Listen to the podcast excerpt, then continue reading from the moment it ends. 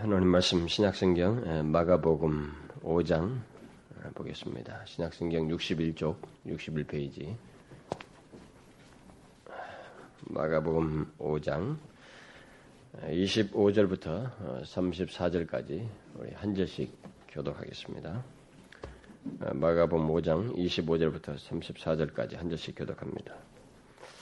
열두 해를 혈류증으로 앓는 한 여자가 있어 많은 의원에게 많은 괴로움을 받았고 있던 것도 다 위하였으되 아무 효염이 없고 도리어 더 중하여졌던 차에 예수의 소문을 듣고 무리 가운데 섞여 뒤로 와서 그의 옷에 손을 대니 이는 내가 그의 옷에만 손을 대어도 구원을 얻으리라 하밀러라. 이에 그의 혈루 근원이 곧 마름에 병이 나온 줄을 몸에 깨달으니라. 예수께서 그 능력이 자기에게서 나간 줄을 곧 스스로 아시고 무리 가운데서 돌이켜 말씀하시되 누가 내 옷에 손을 대었느냐 하시니 제자들이 여짜오되 무리가 애워싸 미는 것을 보시며 누가 내게 손을 대었느냐 물으시나이까 하되 예수께서 이 일 행한 여자를 보려고 둘러보시니 여자가 제게 일어난 일을 알고 두려워하여 떨며 와서 그 앞에 엎드려 모든 사실을 여짜온데 예수께서 가라사대 따라 내 믿음이 너를 구원하였으니 평안히 가라 내 병에서 놓여 건강할지어다.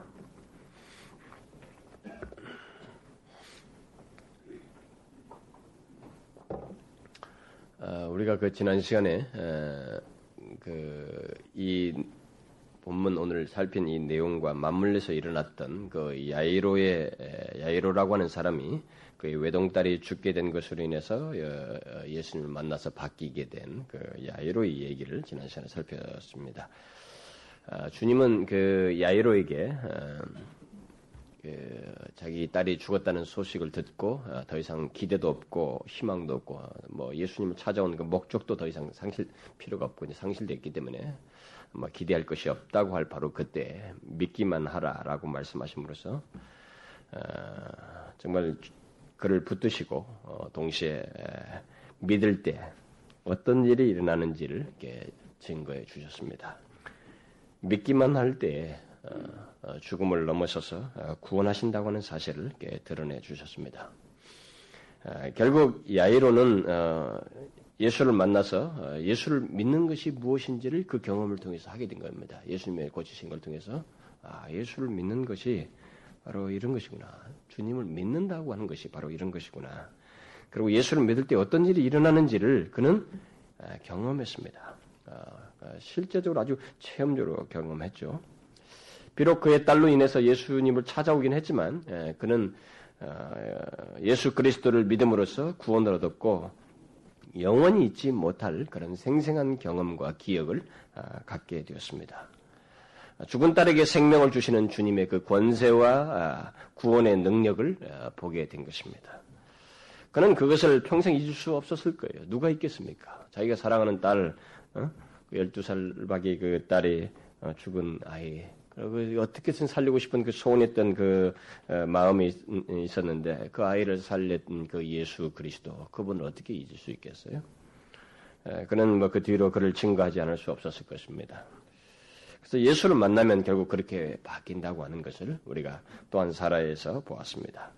이제 오늘 우리가 오늘 읽은 본문 속에서도 또 하나 그 예수를 만나면 어, 사람이 바뀐다고 하는 것, 예수를 믿게 될 때 어떤 일이 일어나는지를 또한 사례를 보게 되는데 그 사례는 우리가 지금 읽어서 압니다만은 바로 어, 야에로의 딸을 고치려 어, 고치기 위해서 가는 도중에 이 고침받은 12년 동안 혈류증을 앓은 어, 한 여인입니다. 어, 지난 시간에는 우리가 이, 이 내용을 그 전원문의 야이로의 그 얘기와 함께 오늘 읽은 이 내용이 어, 함께 섞여 있던 그 누가복음의 말씀을 우리가 읽었었죠. 오늘은 우리가 마가복음을 보고 있습니다. 마태, 마가, 누가가 어떤 예수님에게 일어났던 어떤 사건을 동시에 이렇게 기록을 하고 있기 때문에 어, 이왕이면 제가 이 좀 더 충실한 본문, 좀 더 유용한 본문을 예, 때로때로 어떤 상황, 어, 사건에 따라서 이렇게 택해서 하는데 어, 이런, 이런 것은 지금 가능한 한 제가 지금 예수를 만나면 사람이 바뀐다는 이 시리즈 그리고 앞으로도 계속될 그 예수 시리즈를 이 사복음서를 입체적으로 어, 다 건드리기 위해서입니다. 그냥 마태복음 한 곳만 딱 택하게 되면 또 중간에 다른 복음서에 나온 것이 빠지기도 하고 조금 모자라기도 하기 때문에 이 세 복음 네 복음서를 이렇게 서로 어, 섞어가면서 전체를 입체적으로 결국 한꺼번에 사복음서를 다루기 위해서 그런 것입니다. 자, 그러면은, 어, 이제 오늘 그 내용 속에 나온 이 야이로의 어, 딸을 고치러 가는 도중에 이제 고침받은 이 12년 동안 혈루증을 앓은 여인, 어, 여인이 어떻게 예수를 만나서 바뀌게 되는지 그걸 보도록 하십시다. 어, 먼저 우리가 이 여인이 어떤 상태에 있는지를 봐야 아, 그가 어떻게 예수님께서 그를 어떤 상태에서 고치는지를 보게 되겠죠. 자, 이 여인에 대한 정보는 제일 먼저 12년 동안 혈루증을 앓았다라고 본문을 기록하고 있습니다. 혈루증이라는 것은 피를 흘리는 것입니다. 계속 이렇게 어, 흘리는 병인데 이 여인은 그 정도가 아주 심했던 것 같습니다. 어느 정도 심각하냐면은 모든 의사들이 손을 뗄 정도로 심각한 상태에 어, 있습니다. 어, 본문 26절에 기록된 대로 이 여인은 자신의 병으로 인해서 많은 의원에게 괴로움을 받았습니다. 많은 의원들에게 의사들에게 많은 괴로움을 받았고 뭐 이렇게도 시도해보고 저렇게 시도해보고 뭐다 해봤겠죠. 그리고 있던 것마저도 다 허비되었습니다. 돈을 다 허비한 것이죠. 그런데도 불구하고 아무 효험이 없고 도리어 병은 더 중하게 되었다. 더 몸은 더 나빠지게 됐습니다. 아, 누가복음을 쓴 누가는 아, 의사거든요. 아, 의사는 의사 출신 그 누가는 이 상황 이 사람에 대해서 이런 수식어를 쓰고 있습니다. 아무에게도 고침받지 못하던 여자라고 기록하고 있습니다. 누가가 누가가 볼 때도 이 여인은 아무에게도 고침받을 수 없는 그런 질병을 가지고 있는 사람이었다라고 말하고 있습니다. 자 그렇게 모든 의사들이 할 수 없다고 말하고 있는 재산도 다 날리고 병은 더 중화해진 상태에 있는 이 여인을 우리가 한번 생각해 보십시다. 우리 현실 속에서 그런 사람을 한번 본다면 어떻게 될까요? 여러분 병원에 갔는데 뭐 의사들이 도저히 안 되겠습니다. 이런 말 한번 들었다 한번 생각해 봐요. 뭐 그냥 한 군데 들었을 때는 당신이 돌파할 수 있다라는 자신감을 가지고 또 가볼 수 있을까요? 우리는 어, 왜냐하면 내가 가지고 있는 아직까지 용인할 수 없는 무엇이 있으니까 우리는 또 가볼 수 있는. 근데 가는 곳곳마다 그리고 최고의 명의들을 다 찾아가 보았을 때 그들이 모두 공통적으로 더 이상 어떻게 할 수가 없습니다. 라고 말했을 때 여러분 어떨 것 같아요? 그런 상태에 거기다 대고 돈은 다 이제 탕진돼서 없습니다. 더 이상 다 소진 써버려서 없고 그 다음에 음, 몸까지 더 망가져 있습니다. 더 병은 중하게 됐습니다. 그런 여인의 상태를 한번 상해, 생각해 보십시오. 그 상태의 여인이 지금 예수를 만나러 가는 과정입니다. 그런데 이런 상태도 이 여인은 참 비참하다고 말할 수 있는데 사실 여러분과 제가 우리가 이, 런 상태 경험을 안 해봤기 때문에 우리는 잘 몰라요. 의사들이 안 된다라고는 이 당신 더 이상 손을 없는 이런 말을 우리가 아직 안 들어봤기 때문에 우리는 그 심령 상태를 잘 모릅니다. 그런 상태에 우리가 빠지면 뭐 하여튼 우리는 모두 헷가닥합니다. 거의 다 이렇게 뒤집어지죠. 어, 사람들이 막 정신을 못 차립니다. 막 이렇게도 생각해보다 저렇게 생각해봤다 뭐이뭔 방법을 다 써보는 게 인간인데 어쨌든 인간에게 그런 상태에서 보통 밀려오는 것은 하여튼 분명한 것은 절망이에요. 어, 말할 수 없는 절망이 인간에게 보통 밀려옵니다. 그런데 이 여인이 겪는 그 절망과 고통은 그게 전부가 아니었어요. 이게 전부가 아니었습니다. 당시 유대 사회 속에서 이 여인의 위치를 좀 볼 필요가 있습니다. 유대 사회 속에서 이 혈루증은 어, 또는 유출증이라고도 하는데 이것은 사람들로부터 격리되고 심지어는 어, 죄인 취급까지 당했던 어, 그런 겁니다. 뭐 성경은 죄인 취급하지 않았는데 유대 전, 전통이 이제 장로들의 유전들에 의해서 이들이 이런 사람들을 죄인 취급을 했어요. 어, 이 죄인 취급한 것은 모세 율법을 다 왜곡해서 한 것이지만 전통 자체는 그렇게 만들어 버렸습니다. 그들이. 그래서 레위기 그 15장에 보게 되면 유출증에 대한 규례가 나오게 되는데 거기 보면 유출증이 있으면은 부정하다라고 그랬습니다. 그래서 어, 이 유출증이 이제 피가 흐르는 것이 다 멈췄을 때 그 다음 7일 후에야 정결케 된다라고 말을 했습니다. 그리고 유술증이 있는 사람이 누웠던 자리나 그 사람이 앉은 자리에 앉은 자리도 부정하다고 그랬습니다. 근데 그런데 그 앉은 자리를 누군가 그 아, 만지거나 앉게 되면 그 사람도 부정하게 된다 이렇게 말했습니다. 그들이 가지고 있는 규, 성경의 규례였어요. 어, 그래서 어떤 사람이 혈루증을 장기적으로 이렇게 가진다면 어, 그와 접촉하는 자들이 부정하게 되기 때문에 당연히 그 사람은 예, 격리되게 성전에도 갈 수가 없고 회당에도 갈 수 없고 다른 종교 집회도 참여할 수 없어요. 완전히 사회로부터 추방되는 그런 경험을 해야 했습니다. 아, 그런 상태 속에서 단 며칠 동안 있는 것은 별로 문제가 되지 않을 수 있어요. 우리 참, 한 일주일 정도는 참을 수가 있습니다. 그러나, 아, 그렇게 격리되는 것이 남편으로부터도 격리되거든요. 남편도 부정하게 되기 때문에. 그래서 이혼을 많이 당해요. 일반적으로 유출증이고 장기적으로 유출증 가진 사람들은. 이혼도 당하게 되고, 가족으로부터 격리됩니다. 남편, 가족, 격리된다고 한번 생각해봐요. 그리고 사회로부터 격리됩니다. 추방당해요. 그리고 성전과 회당에도 갈 수가 없습니다. 성전과 회당이라고 하는 것은 자신들에 있는 영혼의 이 가람과 아픔과 이 곤고함을 그래도 해결받을 수 있는 곳이에요. 그들에게 있어서는. 그래, 그것마저도 갈 수가 없다. 예요. 한번 생각해 보십시오. 이게 얼마나 하겠어요? 굉장히, 아니, 죽어버리면 또 그런데 살아있는 사람으로서 그런 것을 경험한다는 것은 굉장히 고통이에요. 원래 유실증을 부정하다고 하는 것은 위생적인 의미가 굉장히 강하게 내포되어 있습니다. 물론 하나님과 그 회당, 어, 그 하나님 백성들의 지인을 좀 성결하게 하고자 하는 그런 내용도 배후에 있겠지만은, 아, 위생적인 의미가 굉장히 많이 있습니다. 그런데 예수님 당시 사람들은 이 모세 율법을 곡해해가지고 혈루증이 있다는 것은 그 사람이 죄를 범해서 그런 것이다. 이렇게 단정적으로 생각해가지고 그래서 죄인 취급했습니다. 그래서 모든 종교의식에 예, 참여하지 못하도록 예, 어, 당연히 뭐 그렇게 격리했습니다. 아, 여러분 그렇게 취급당하는 이 여인을 한번 생각해 보십시오. 그 12년간을 뭐 일주일 정도 격리되고 그렇게 취급다는 게 아니라 12년 동안 그렇게 격리당하고 있다 한번 생각해 보라고. 여러분 어떨 것 같아요? 왕따를 몇 개월을 당하는 것을 못 참아가지고 사람들이 자살한다고. 예? 굉장한 고통이에요. 살아있는 사람에게는 굉장한 고통입니다. 가족으로부터까지 남편으로부터까지 버림받는다고 하는 것은 정말로 큰 고통이에요. 그럼 마지막에 사람이 그래도 아무리 내가 힘들어도 누군가 기댈 사람이 있고 자기를 위해서 좀 마음의 대화를 해줄 수 있고 내 어려운 것을 좀 들어주고 기도해 줄 사람이 있고 뭔가 옆에 누군가 있다고 하는 것이 얼마나 말할 수 없는 이유가 되는지 모릅니다. 인간은 창조될 때부터 그런 사회성을 가지고 있었거든요. 그래서 하나님 없이는 체험받지 못하는 그런 존재이면서 동시에 남편, 아내, 다른 관계 속에서 서로가 교제를 하도록 되어 있는 그런 존재예요. 근데 그게 다 차단됐을 때 인간은 굉장히 힘듭니다. 살기 어렵고 견디기가 힘들죠. 그러니까 이 여인은 몸은 살아있지만 자신에게 생명이 있다는 것을 사실상 누리지 못하고 있는 것입니다. 그래서 누리지, 잠시도 누리지 못하고 희망 없이 나날을 보냈는데 그게 12년이에요. 엄청난 세월이죠. 그러던 이 여인에게 한 가닥 희망을 갖게 하는 소식이 들려왔습니다. 그게 뭐예요?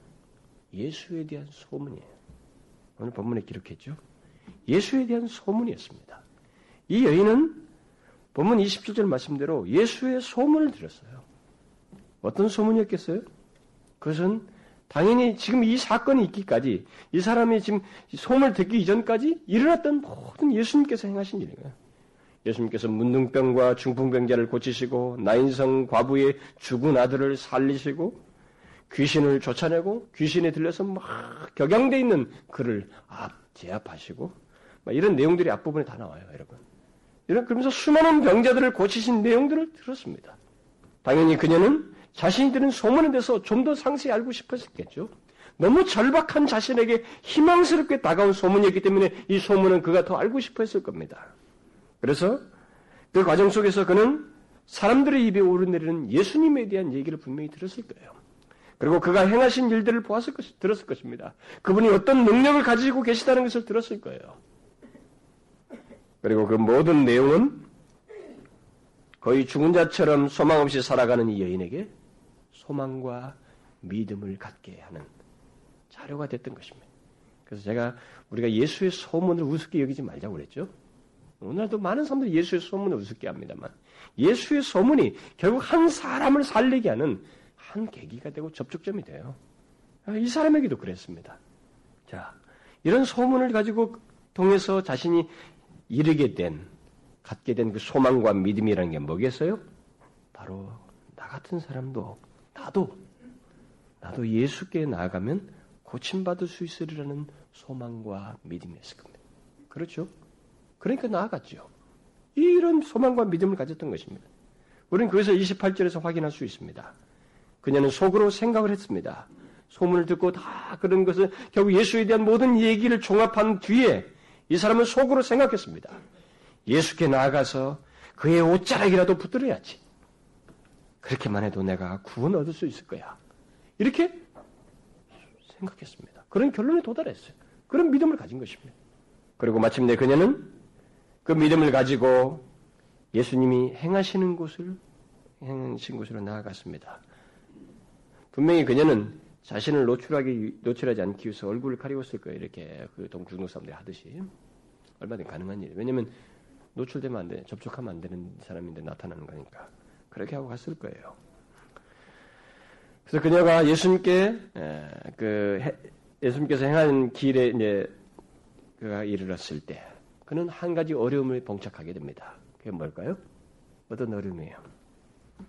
그것은 예수님 주위에 너무나 많은 사람들이 둘러싸여 있는 것을 어, 보게 된 것입니다. 그래서 접근할 수가 없게 된 상황이죠. 그래서 마가복음 5장 24절을 보게 되면 오늘 본문 이전에 본문 바로 이전에 큰 무리가 예수님을 따라가며 애워싸 밀었다라고 기록하고 있습니다. 사람들이 밀고 있었어요. 애워싸서. 따라서 오랫동안 병을 앓고 약해진 이 여인이 그들을 해치고 예수님의 옷자락을 자기 생각대로 옷자락이라도 붙잡는다는 것은 이 사람에게 아, 큰 장애거리예요. 큰 문제거리였습니다. 그러나 그녀는 우리가 결론에서 보다시피 예수님의 옷자락이라도 붙잡으면 나으리라고 하는 이 믿음, 그리고 그런 너무 간절한 소망이 있었기 때문에 결국은 해냈어요. 그 무리, 무리들 틈으로 들어가서 예수님의 뒤쪽에서 그의 옷자락을 붙잡았습니다. 우리말 성경에는 그의 옷에 손을 대었다라고 기록되어 있습니다만은 그 말은 그냥 그의 옷에 한번 딱 잠깐 대보는 게 아니에요. 여기 옷이라고 하는 것은 여기 옷을 누가는 옷가라고 번역했는데 이 옷가라고 하는 이 헬란 말을 마태복음 23장에서는 옷술이라고 번역하고 있어요. 옷술. 그러니까 유대인들의 옷을 보게 되면 뭐 그 어떻게 옷을 만드는 것에 대해서 성경이 나와 있는데 구약 성경에 옷술에 보면 이게 걸치는 자리에 내 모퉁이에 옷술이 달려 있도록 돼 있어요. 유대인의 옷에는 거기다 청시로 해가지고 옷술을 달게 돼 있는데 그러니까 마태 이게 마태는 여기 이 단어를 그 옷술이라고 묘사를 하고 있단 말이에요. 뭐 그럴 수도 있는 거예요. 그러니까 그렇다면 만약에 그런 그 상그그 그, 그, 그 말이라면 이 여인은 예수님의 그 몸 뒤쪽에 있는 그 옷술을 만졌다는 말이 됩니다. 그리고 여기 손을 대다고 하는 것은 그냥 손 타치하는 것이 아니고 꽉 붙잡았다는 뜻이에요. 꽉 붙잡은 것입니다. 어쨌든 이 여인은 예수님의 옷에 달린 옷술이든 그의 옷자락이든 그것을 필사적으로 또 간절한 심정으로 꽉 붙잡았습니다. 물론 그것은 그렇게만 해도 자기 몸이 나을 것이라는 여린 믿음과 간절한 마음으로 그렇게 한 것입니다. 어떤 사람들은 그녀가 예수님의 옷자락만 잡아도 나을 것이라고 이게 생각하는 것은 너무 미신적인 것이 아니냐 이렇게 말하는 사람도 있습니다. 미신적인 태도로 한 것이 아니냐. 이렇게.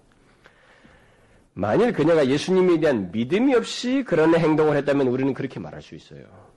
그러나 뒤에 34절에서 예수님이 그녀의 믿음을 언급하신 것을 볼 때 우리는 그녀의 행동을 미신적이라고 말할 수 없습니다.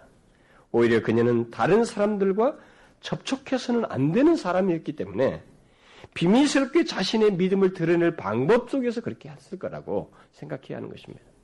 노출되면 안 되잖아요. 공개적으로 할 수가 없었어요. 그분 앞에서 그러니까 자기가 할 수 있는 것이 그걸 하고 나름대로 판단한 것입니다. 그리고 그녀의 믿음의 행동에 대한 이 결과가 이제 뒤에 29절에 나오게 되는데 그게 뭐예요? 그렇게 그렇게 자신의 그런 믿음을 가지고 꽉 붙잡았는데 그것에 대한 결과가 뭐라고 기록하고 있어요? 놀랍습니다. 그녀의 믿음대로 그녀의 혈류의 근원이 곧 마름으로써 나음을 입었습니다. 그리고 그것을 자기 몸이 알 정도로 확실하게 고침받았습니다. 그녀는 자신이 믿은 바대로 12년 동안 낫지 않았던 모든 의사들에게까지 보여서도 손을 떼었던 그 혈류증의 근원이 낫게 되었습니다. 여러분 그때 그 여인의 반응을 한번 상상해 보십시오. 아마 그 여인은 뒤로 물러나서 그걸 확인하는 하고 싶어 했을 거예요. 확인하는 일을 아마 했을 거예요. 어쨌든 이 여인은 몹시 그것이 참 믿겨지지 않을 만큼 당혹스럽게 여겼을 것입니다. 그리고 어떻게 말로 해야 될지 몰라 했을 거예요. 그런데 일단 이 여인의 의도대로 자기가 원하는 것이 치료가 됐는데 오늘 본문에 보게 되면 이 여인에 대한 치료는 여기서 끝나지 않습니다. 정작 이 여인에 대한 치료는 예수님께서 이 여인을 고치시는 일은 그 다음부터 진행되고 있습니다. 오늘 본문을 보면 이미 믿은 대로 몸의 질병을 고침받고 어, 다 원하는 대로 다 나았는데 무엇을 더 고칠 필요가 있겠는가라고 우리는 생각할지 모르겠는데 예수님은 그 다음부터 이 그 이후부터 이 사람을 고치시는 일을 행하고 있습니다. 우리가 알아야 될 것이 바로 이 사실이에요. 많은 사람들이 예수를 여기까지만 생각하는 사람들이 있습니다. 그냥 자기가 원하는 소원만 가지고 지성이면 감천이에요. 막 원해서 하나님 예수님을 믿으면 그가 뭘 하겠지. 예수님 붙들면 나를 낫게 하겠지. 도와주겠지. 구원을 얻겠지. 여기까지만 생각해요. 자기가 스스로 생각해서 얻은 그거. 그렇게 해서 나중에는 나오면은 자기가 그만큼 정성을 들였기 때문에 나았다. 이렇게 생각해요. 그 믿음이라는 것도 새로운 정의를 내려버립니다. 그게 아니라는 것을 오늘 본문에서 증명해 주고 있는 것입니다. 우리가 알아야 될게 바로 이거예요. 예수를 믿는 것은 어? 예수님을 통해서 진심을 진, 제대로 고침받는 것은 여기까지가 아니라는 것입니다. 주님은 이 여인을 더 고칠 것이 필요, 아, 고칠 것이 있다고 생각하신 것입니다. 여러분 뭐겠어요?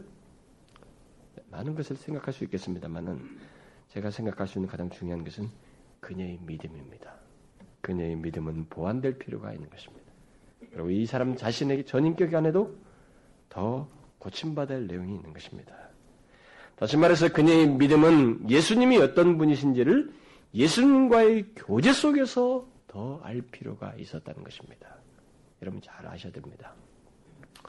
예수 믿는 사람들, 예수를 믿으려는 초기에 많은 사람들이 사람들의 소문을 듣고 소문을 정리해가지고 그렇게 해서 쭉 예수님을 믿는다고 믿는 가운데 자기가 어, 그렇게 했더니 뭐가 이루어졌어요. 응? 믿는다고 했는데 뭐가 어, 이루어졌다고요. 뭐가 응답되는 거. 아, 정말 예수님이 내, 내 기도를 들으시 해줬구나. 라고 생각하고 거기서 멈추는 사람들이 있어요. 그리고 예수 믿는 것은 이것이 전부다고 증거하고 있는 사람들이 있습니다. 그것이 포함될 수 있어요, 여러분. 그러니까 그게 전부가 아니라는 걸 알아야 됩니다. 우리들이 생각하고 규정하는 그것이 전부가 아니에요. 예수를 믿는 것은 예수 그러니까 예수 예수님을 믿는다고 하는 것은 그분이 어떤 분이신지에 대한 그분과의 교제 속에서 더 또 깊이 깊이 더 들어갈 믿음이 있는 거예요. 더 알아야 할 것이 있는 것입니다. 예수에 대한 믿음은 교제 속에서 갖는 믿음입니다. 내가 나름대로 정의하고 아, 이렇게 했더니 됐더라라고 하는 그 정도가 아니에요. 그런 면에서 우리 믿음은 계속 보완되고 성장될 필요가 있는 것입니다. 진리를 더 풍성히 알 필요가 있는 거예요. 어떤 사람들은 예수를 믿기만 하면 되지 뭐더 그렇게 무슨 공부를 하고 뭐 그러냐고 예수를 지성적으로 믿냐고 말해요. 또, 또 극단주의자들이에요. 그게 여기까지예요. 여기까지. 몸 고침받은 것으로 아 다 됐다고 생각해. 그것으로도 충분히 어느 정도 증거가 되니까 이렇게 말하는 사람들인 것입니다. 주님은 고치고 있습니다. 이 여인을 더 고칠 필요를 느끼고 이제부터 이 여인을 고치기 시작하고 있습니다. 제대로. 이 여인은 지금까지 아주 좁은 지식을 가지고 그 범주 안에서 아주 여린 믿음을 가지고 주님께 나왔던 것입니다. 게다가 그녀는 은밀하게 고침받고 또 그래서 그 은밀하게 고침받았기 때문에 자기가 고침을 받았음에도 불구하고 평안은커녕 무서워하고 있었어요. 두려워하고 있었습니다. 이걸 우리가 잘 생각해야 됩니다. 따라서 그녀는 아직 온전히 고침받은 자가 아니었어요. 그런 필요가 있는 사람입니다. 온전하게 고침받을 필요를 가지고 있었어요. 예수님은 우리의 몸의 질병만을 고치시는 분이 아니라는 것을 알아야 됩니다. 뭐 자기가 원, 내가 원하는 것을 해결해 주는 그런 분 정도가 아니라는 것을 알아야 돼요. 그 정도는 몸을 고치는 정도는 내가 질병이 있어서 몸을 고치는 정도는 의사들도 어느 정도 할 수 있잖아요. 그리고 심지어 귀신들도 할 수 있습니다. 귀신을 숭배하는 자들도 여러분 무당들이 이렇게 하다가 하잖아요. 여러분 귀신을 섬기는 사람들도 이런 이, 이적 같은 게 일어납니다. 귀신도 어느 정도 성경이 말하고 말하고 있잖아요. 귀신도 어느 정도 능력을 행할 수 있다고. 생명의 영역은 못 미쳐도 어느 정도 하는 것입니다. 예수님은 다른 면이 있어요. 그분만이 유일하게 할 수 있는 것이 있습니다. 뭐예요? 육신을 넘어서서 사람의 영혼을 살리시고 고치는 것입니다. 영혼의 구원과 심지어 평안을 주는 것입니다. 마르지 않는 평안을 주는 거예요. 여러분 귀신은 평안을 못 줍니다. 가장된 것은 일시적으로 주어도 평안을 못 줘요. 이게 예수님이 하시는 거예요. 이 여인에게는 그게 필요했던 것입니다. 비록 몸은 치료됐지만 영혼의 평안을 얻지 못하고 있었어요. 이 여인이 지금. 그래서 그 여인을 예수님은 추가적으로 고치기 위해서 부르신 겁니다. 찾았어요. 지금 찾는 것입니다. 그래서 제일 먼저 말씀하시잖아요. 누가 내 몸에 손을 대었느냐 물으셨습니다. 이 질문은 그 여인이 마음속으로 생각했던 아, 요즘 만지면 나아야지. 그, 내, 그분의 옷에 손을 대면 나으리라. 이렇게 생각한 그 단어를 그대로 쓴 겁니다. 예수님이. 그러니까 빼도 박도 못하는 거예요 지금. 그 당사자를 지금 찾고 있는 겁니다. 우리가 성경을 자세히 보다 보면 아주 재미있어요, 이게. 주님은 그 당사자를 지금 찾고 있습니다. 자기 옷을 붙잡은 그 여인의 고치, 그 여인이 고침받은 것 뿐만 아니라 그녀의 마음까지 지금 알고 계시다라고 하는 것을 또한 시사해 주고 있습니다. 예수님의 질문에, 이, 질문에 대한 이, 그 제자들의 반응은 조금 시큰둥하죠. 아니, 무리들이 밀고 있는 상태에서 누가 자기 옷을 잡았느냐고 물으시는 이것은 좀 이해할 수 없다는 듯이 이게 시큰둥하게 무리가 애워싸 미는 것을 보시며 누가 손을 대했느냐 물으시나이까? 이거 보면서 그러십니까? 이렇게 말하는 거예요. 이해를 못하고 있습니다. 그러나 예수님은 다른 의도가 있었던 것입니다. 뭐예요? 그 여인을 찾고 싶은 거예요. 그 여인을 온전히 고치고 싶은 것입니다. 특별하게 자기를 만진 사람을 찾고 있는 겁니다. 그냥 건드린 사람이 아니라 누군가 특별하게 믿음을 가지고 자기를 붙잡은 바로 그 사람을 찾기 위해서 이 말씀을 하신 거예요. 자기에게서 능력이 나갈 정도로 믿음을 믿음을 가지고 자기 옷을 붙잡은 그 여인을 찾으신 것입니다. 우리가 여기서 기억할 사실이 있습니다. 그것은 예수님께서 아무에게나 누가 내 옷에 손을 대었느냐 이렇게 묻지 않으신다는 거예요. 아무에게나 이런 질문하는 거 아닙니다. 예수님은 호기심으로 자기를 찾아와서 접촉한 자와 믿음을 가지고 와서 자기를 접촉한 자를 구별하실 수 있을 뿐만 아니라 구별하십니다. 이것을 우리가 아셔야 됩니다. 예배당에 온 사람 누구나 다 부르는 거 아니에요. 그들에게 누구에게나 다 이런 자신의 능력을 쉽게 드리는 게 아닙니다. 더 자신을 알게 하고 은혜의 풍성함으로 이끄는 거 아니에요. 호기심을 가진 사람과 믿음으로 가지고 나는 사람을 주님은 구별하십니다. 구별하실 수 있고 실제로 구별하신단 말이에요. 주님은 지금도 그렇습니다. 우리들 가운데서 우리 주변에서 그런 사람들을 주님은 이렇게 구별하시면서 물으셔요. 주님께서 물으시며 고치는 사람은 설사 믿음이 열이다 할지라도 믿음을 가지고 그분을 붙잡은 자, 그들을 찾으십니다. 아무에게나 부르시는 거 아니에요. 호기심만으로는 고침받을 수 없습니다. 이걸 알아야 됩니다. 어디 다른 종교 속에서 하듯이 일반 종교 속에서 자기가 지성임을 감춘 이런 식으로 해서 호기심으로 하나님을 믿을 수 있다고 생각하면 큰 착각입니다. 그렇게 고침받을 수 있다고 생각할 수 없어요. 안 됩니다. 주님은 벌써 구별하고 있습니다. 물론 호기심이 자극이 될 수는 있어요. 그러나 그것이 전부인 사람은 예수님으로부터 고침받을 수 없습니다.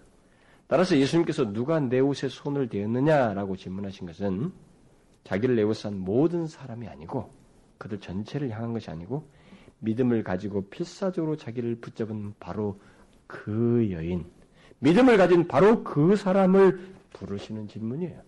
그 사람을 찾는 질문입니다.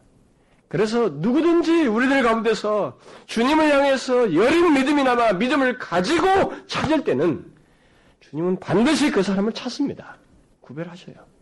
그냥 아무 생각 없이 주님을 부르고 호기심에 의해서 습관에 의해서 부르는 사람과 믿음을 가지고 부르는 사람을 주님은 구별하실 수 있다 이 말이에요. 그 사람을 찾으십니다. 이걸 우리가 알아야 됩니다. 이 여인은 자기가 생각했던 그 용어로 질문하신 주님 앞에 다른 길을 다르게 반응할 수 없었습니다. 이 여인은 그 질문 앞에 즉시 주님 앞에 나와서 엎드렸습니다. 그런데 두려워하며 떨었다고 말하고 있습니다.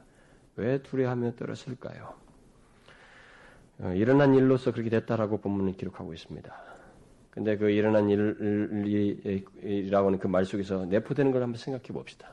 왜 떨었을까요? 어, 가장 쉽게 생각할 수 있는 이유는 자신이 율법을 어기고 사람들 속에 끼어들어서 사람들도 접촉했겠지만 예수님을 접촉했다네. 어, 그래서 자기가 남들에게까지 부정하게 했다고 하는 이런 생각이 아마 있어서 그랬을 가능성이 있습니다. 은밀한 중에 자신이 그런 잘못을 했다는 생각 때문에 두려워서 그랬다고 할 수 있어요. 그러나 중요한 것은 일단 지금 깨끗하게 되었다는 거예요. 아니 더 이상 다른 사람들을 부정하게 하지 않는 그런 생태에 자기가 있다는 것입니다. 그걸 증명할 수 있는 상태에 있다는 것입니다. 그런데도 불구하고 그녀가 두려워했다는 것은 저는 한 가지 더 생각할 이유가 있다고 생각합니다. 여러분 생각해 보세요. 음, 깨끗하게 됐으면 두려워할 필요가 없잖아요. 오히려 감사하면서 나오면 되잖아요. 왜, 왜 두려워합니까? 그것은 바로 그녀의 몸이 치유를 받긴 했지만 아직 그녀 안에 평안이 없기 때문에 그래요. 다시 말해서 그녀의 왜곡된 영혼이 완전히 고침받지 못했기 때문입니다. 다른 말로 해서 전인적인 치유를 받지 못한 것입니다. 그 주님은 그것을 확고하게 하기 위해서 이 여인을 찾은 것입니다. 그 주님은 그녀를 온전히 고치기를 원하셔요. 확신을 갖게 하기를 원하십니다. 이걸 우리가 아셔야 됩니다. 주님은 우리가 예수 믿어서 구원받았어요. 여기서 멈추는 걸 원치 않습니다. 내게 어, 예수 믿었더니 무슨 일이 일어났어요. 거기서 멈추기를 원치 않아요. 주님은 우리를 더 온전한 상태로 이끌기를 원하십니다. 확신으로 이끌기를 원하셔요. 예수 믿는 사람들이 항상 생각할 일이에요. 이것은. 그 제발 이렇게 조금 믿다가 쭉 가라앉지 말아야 돼요. 현실에 어려운 문제들은 있을 수 있습니다. 근데 그, 그, 그, 그것을 가지고 그 모든 문제로 인해서 우리는 주님을 더 알 필요가 있는 뭐 도구는 될 망정. 그것 때문에 예, 하나님 이제 예수 믿어 구원 받았으니까 예수 믿었으니까 예수 믿으면 어차피 천국 갈 거니까 막 이렇게 생각하면서 자기 벌어진 상황들, 심적인 상태들을 다 방관치 말아야 된다는 것입니다. 두려워하며 떨고 있는 이 여인에게 주님께서 은혜의 말씀으로 고치십니다. 뭐라고 해요? 따라 내 믿음이 너를 구원하였으니 평안히 가라. 네 병에서 놓여 건강할지어다. 여러분 이미 고침받았고 병에서 노인받은 이 여인에게 예수님께서 이러한 얘기를 굳이 하시는 것이 별로 의미가 없어 보인다고 생각할지 모르겠습니다만은 여기서 앞에서 말한 대로 그녀의 불확신과 평안 없음을 생각하게 될 때 주님은 꼭 필요하다고 생각하신 것입니다. 고치시는 거예요. 이 여인은 확신이 없습니다. 몸이 나은데도 그리고 불안해요. 평안이 없습니다. 두려움이 갖고 있다고요. 여러 가지 면에서 확신이 없었어요. 마음의 평안이 없었던 것입니다. 그래서 최소한 그녀가 믿었던 예수님의 능력에 대해서도 제한적으로만 알고 있었을 가능성이 높아요. 예수님의 능력은 예수님의 능력에서 치유받았음에도 불구하고 이게 정말일까? 또 아파지진 않을까? 이렇게 생각 가능성이 많이 있는 것입니다. 그러니까 나안 받아도 확신이 없고 평안이 없는 이런 상태인 거예요. 그래서 주님께서 확정짓는 얘기를 하는 것입니다. 그녀를 완전히 고치는 능력이라고 하는 것, 자신의 능력은 그 사람을 완전히 고치는 능력이요, 오히려 강건케 할 수 있는 능력이라고 하는 것을 말해주시는 거예요. 이런 사실은 오늘날 예수 믿는 사람들에게도 필요한 일입니다. 왜냐하면 교회당 안에는 이 여인처럼 예수를 믿으면서도 두려워하며 불안해하는 사람들이 있거든요. 실제로 있습니다. 신앙생활 하면서 자기가 예수 믿는다고 하면서도 불안해 있어요. 평안이 없습니다. 하여튼 이번 우리가 수련회 가서도 뭐 그런 문제 좀 나오겠습니다만은 이상해요. 예수를 믿으면서도 자기가 그토록 예수가 어떤 분이 수도 없이 듣고 믿고 있다고 하면서도 뭐 일시적인 염려가 생기는 문제가 아니고 뭐 그것은 우리가 연약해서 생길 수 있는데 그게 아니라 근본적으로 신앙생활 자체에 두려움과 평안 없음이 있어요. 심지어 자신 안에 구원의 역사가 일어났음에도 불구하고 자유함이 없고 더욱 풍성함으로 나아가지 못하고 두려워하며 불안을 가지고 신앙생활하는 사람들이 있습니다. 그들은 그 무엇보다도 자신을 구원하신 예수님을 온전히 알므로써 자신에게 일어난 일, 곧 예수 그리스도로 말미암은 구원이 얼마나 확고한지를 알 필요가 있어요. 알 필요가 있습니다. 보통 그것이 없기 때문에 사람들이 자유함도 없고 불안에 빠지는 것입니다. 불안한 신앙생활을 하는 거예요. 여러분, 우리를 구원하신 예수님이 어떤 분이십니까? 어떤 분이셔요? 이 여인에게는 그것이 필요한 것입니다. 이 사실을 확고히 할 필요가 있는 거예요. 그를, 그를 낫게 하신 이가 누굽니까? 그분이 어떤 분이시냐는 거예요. 그는 그를 몸만 고치는 분이 아닙니다. 왜 영혼을 살릴 수 있는 분이에요. 우리에게 소개된 우리가 알고 있는 성경에 기록된 예수 그리스도가 어떤 분이십니까? 그는 우리를 영원토록 구원하실 분입니다. 우리의 죄를 십자가에서 해결하고 부활 승천하신 분이에요. 여러분 십자가가 다 무엇입니까? 뭘 해결했어요? 우리들에게 죄 문제를 해결함으로써 확신을 갖게 하기 위한 거 아닙니까? 보증한 거 아니에요? 평강을 갖게 하기 위한 것이 아닙니까? 그래서 예수 그리스도께서 십자가에 죽으셨다가 부활하실 다음에 예수님이 죽으신 것을 제자들이 다 두려워서 떨면서 무서워서 문을 꽁꽁 잠그시되 부활하신 몸으로 나타나셔서 뭐라고 말했어요? 평강이 있을지어다. 한 번만 말했다 모르지만 두 번, 세번 얘기죠. 요한복음 19장가 보면 도마까지 합쳐가지고 세 번 얘기는 연거푸로 며칠 사이에서 자신이 어떤 분이에요, 예수님이 흔들릴 수 없는 구원을 주신다, 주셨다는 것을 십자가에서 보이신 것입니다. 결국 예수를 믿으면서도 자유함이 없고 두려움과 불안 가운데서 있다는 것은 그 무엇보다도 자신을 구원하신 예수 그리스도를 온전히 알지 못하기 때문이에요. 뭐 안다 안다 해봐야 자기가 생각하는 것 정도에 아는 거예요. 자기 방식입니다. 정보를 수집해서 자기가 알고 있는 거예요. 그분과 인격적인 교분이 없는 거예요. 불러서 주님께서 얘기하시는 거예요. 직접 자신의 마음을 전달하는 것입니다. 그 영혼을 새겨주는 거예요. 확신을 갖게 하고 있습니다. 반응할 수 있도록 내면에 움직이는 말씀을 하시는 거예요. 그래서 예수를 믿으면서도 주님과 인격적인 교제가 있어야 돼요. 어? 수동적으로 자기가 생각하고 있는 막 정보를 수집한 그 정보 안에서 자기가 생각하는 예수 어, 이렇게 믿으면 되지. 그러지 말아요. 여러분과 제가 가지고 있는 생각들은 계속 성경 하나님의 질동에서 다 계속 수정되고 깨트려져야 됩니다. 우리가 성장하면서 형성된 것들에서도 언제든지 이게 고쳐질 수 있다는 생각을 해야 됩니다. 자기가 생각하는 방식대로 예수를 믿으면 안 되는 것입니다. 주님과 친밀한 교제 속에서 예수를 믿어야 돼요. 이 여인처럼 몸만 고침받고 그 상태에 머무른 자가 되서는 안 되는 것입니다. 예수님께서 이 여인에게 하시는 말씀을 보십시오. 예수님은 이 여인을 확신과 평안으로 인도하고 있습니다. 먼저 예수님은 이 여인에게 따라라고 부르고 있습니다. 예수님께서 어떤 사람에게 따라라고 부른 것을 기록한 내용은 여기밖에 없습니다. 공간복음에 사복음서 여기밖에 없어요. 그러니까 주님은 이 여인을 굉장히 친근하게 대하고 있는 거예요. 굉장히 자유롭게 대하고 있습니다. 아, 두려워 떨고 이 여인에게 굉장한 사랑을 전달하고 있어요. 따라 이렇게 부르고 있는 것입니다. 사회로부터 격리되고 죄인 취급받고 있는 이 여인을 자신의 자녀로 이렇게 인정하고 있는 거예요. 하나님 백성으로 하나님의 권속으로 인정하고 있는 것입니다. 그리고 주님은 두려워 그, 두려워하고 있는 이 여인에게 그 주변에 있는 모든 사람들이 보는 자리에서 그녀가 고침받았다고 하는 사실, 곧 믿음으로 구원받았다는 사실을 선포했습니다. 내 믿음이 너를 구원하였다. 이것은 자신에게 일어난 일을 확신케 하는 주님의 선언이요. 다른 모든 사람들에게 알리는 말씀이었습니다. 그리고 그녀의 상실된 지위를 회복시켜주는 주님의 말씀이었어요. 필요했던 것입니다. 이 여인은 나았어도 인정받지 못할 상황. 주님은 이럴 필요가 있었던 거예요. 다른 사람뿐만 아니라 다른 사람과의 관계 속에서 이것이 필요했던 거예요. 그리고 주님은 평안히 가라라고 덧붙이셨습니다. 마태복음에는 안심하라라고 기록되어 있습니다.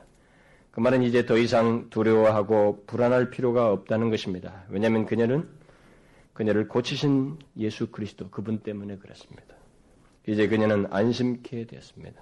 안심하게 됩니다. 아니 이제 평안으로 들어가라는 주님의 말씀대로 그녀는 평안으로 들어갈 수 있게 되어서 평안으로 이끄신 것입니다. 이게 필요한 거예요. 이런 평안이 있어야 되는 것입니다. 고침받았으면 다른 얘기에서 고침받은 자에게는 어떨지 모르지만 예수 그리스도로부터 고침받은 자에게는 평안이 있어야 되는 거예요. 고치신 분이 누군데? 만왕의 왕이시라고요. 영원히 심판하시고 구원하실 그분이시란 말이에요. 그와 같은 이가 없단 말입니다. 성경은 그것을 그것에 근거해서 말하는 거예요. 막연한 평안을 말하는 것이 아닙니다.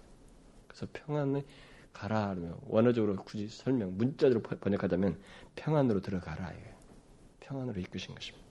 그리고 주님은 한마디를 덧붙이십니다.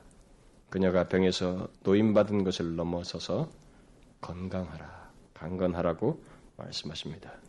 지금까지 이거 이전까지 주님께서 입으로 무엇 하라 이렇게 뭘 말씀하셨을 때 그대로 안 되는 말씀이 하나도 없습니다. 모든 것이 다 되었어요. 그분의 말씀대로. 그러면 그런 권세 있는 말씀으로 지금 하고 있는 거예요. 건강하라. 명령합니다. 그러면 이 여인에게 앞으로 미래에 있게 될 건강의 회복을 시사하는 것입니다. 여인은 조금 몸만 어, 고쳐지는 정도가 아니라 질병이 근원이 없어진 것만 아니라 몸이 건강이 회복될 것까지 주님께서 말씀하고 있습니다. 그런데 이 건강하라고 하는 이 말이 현재 명령법이에요. 어, 그 말은 계속 건강하라는 거예요. 이 원래 기록된 헬라어의 그 표현을 그대로 해석하자면 그렇다 이겁니다. 계속 건강하라는 거죠. 주님의 명령은 그대로 될 것입니다. 이 여인은 계속 그런 경험을 하게 했을 거예요. 음, 두말할 것이 없습니다. 그래서 결국 주님은 이 34절 마지막 말씀을 통해서 이 여인을 온전하게 고치셨습니다. 우리는 이 말씀을 통해서 최소한 한 가지 사실을 깨달아야 됩니다. 그것은 예수님의 고치심은 전인격적인 고치심이다 하는 거예요. 음? 이걸 하셔야 됩니다. 주님은 우리의 몸만 고치시는 분이 아닙니다. 조금 습관 하나 바꿔주는 거 아니에요. 그래서 예수 믿는 문제 속에서 우리가 이것을 반드시 같이 생각해야 됩니다. 그분의 고치심은 전인적인 고치심이에요. 결국 예수를 만나면 전인적인 변화, 전인적인 고치심이 있다 이 말입니다. 육신을 넘어서서 두려움에 사로잡힌 우리의 영혼을 고치시는 분이세요. 그리고 더 나아가서 평강을 주시는 분이십니다. 평강을 갖도록 고치셔요. 우리는 이 사실을 잊지 말아야 됩니다. 주님의 고치심은 우리의 영혼을 살리시고 우리로 하여금 죄에서 노임받게 하시고 평강을 얻게 하시는 고치심이라는 것을 잊지 말아야 됩니다. 만일 몸만 회복되고 우리가 불안에 떨고 있고 두려워하고 있다면 이게 뭐예요? 이거 반쪽짜리라고요. 반쪽짜리 치료인 것입니다. 이런 반쪽짜리 치료는 이 세상에서도 많이 하고 있어요. 할 수 있습니다. 그러나 주님은 반쪽짜리 치료하는 의사가 아닙니다. 뭐 의사들이 해줄 수 있는 게 뭐예요? 몸의 질병 후진 마음의 평안까지 주지는 않잖아요. 그러나 예수님은 전인적인 치료를 하십니다. 온전히 치료하신다 이 말이에요. 어떤 자들에게 그렇게 하셔요? 예수께서 자기를 치료하실 수 있다는 것을 믿고 나오는 자에게 그렇게 하십니다. 다시 기억하십시오. 여린 믿음이라 할지라도 진짜 예수 그리스도께 가면 나음을 입을 것이라고 믿고 나오는 사람, 그 사람들에게 그렇게 고치셔요. 지금도 주님은 이 여인과 같은 모습으로 나오는 사람들을 찾으시고 그들에게 동일한 일을 행하십니다. 세상에서 더 이상 희망이 없다고 여기고 지쳐 있는 그런 소외된 상태에서 예수님의 옷자락이라도 붙잡으면 구원을 얻으리라고 하는 다소 부족하지만 그런 여린 믿음을 가지고 조용히 나와서 주님을 찾는 그 사람. 뭐 우리 교회 아마 몇 명 안 되지만 큰 교회 같은 데서도 만약 그런 믿음을 가지고 그 사이에 앉아 있는 자, 그것은 목사도 모르고 옆에 있는 성도들도 다 모를 일이지만 주님은 그 사람을 구별하신다는 거예요. 그 사람을 찾는다는 것입니다. 누가 내 옷을 만졌느냐? 다시 말해서 누가 나를 찾느냐? 찾고 있는 자가 누구인지 그 자를 구별하시고 그 자를 고치신다는 것입니다. 그리고 영혼의 평안으로 영원한 생명으로 이끄시는 것입니다. 여러분 이와 같은 예수님을 만나십시오. 예? 정말 예수를 수동적으로 믿지 마시고 예수를 이 여인처럼 믿음을 가지고 그를 믿으면 나으리라 라고 하는 진실한 믿음을 가지고 주님께 나오라는 것입니다. 주님은 그 사람들을 지금도 고치십니다. 은밀한 중에 조용히 앉아 있다 할지라도 주님은 그 사람을 찾아서 구별하여 고치십니다. 여러분 이 사실을 믿으십니까?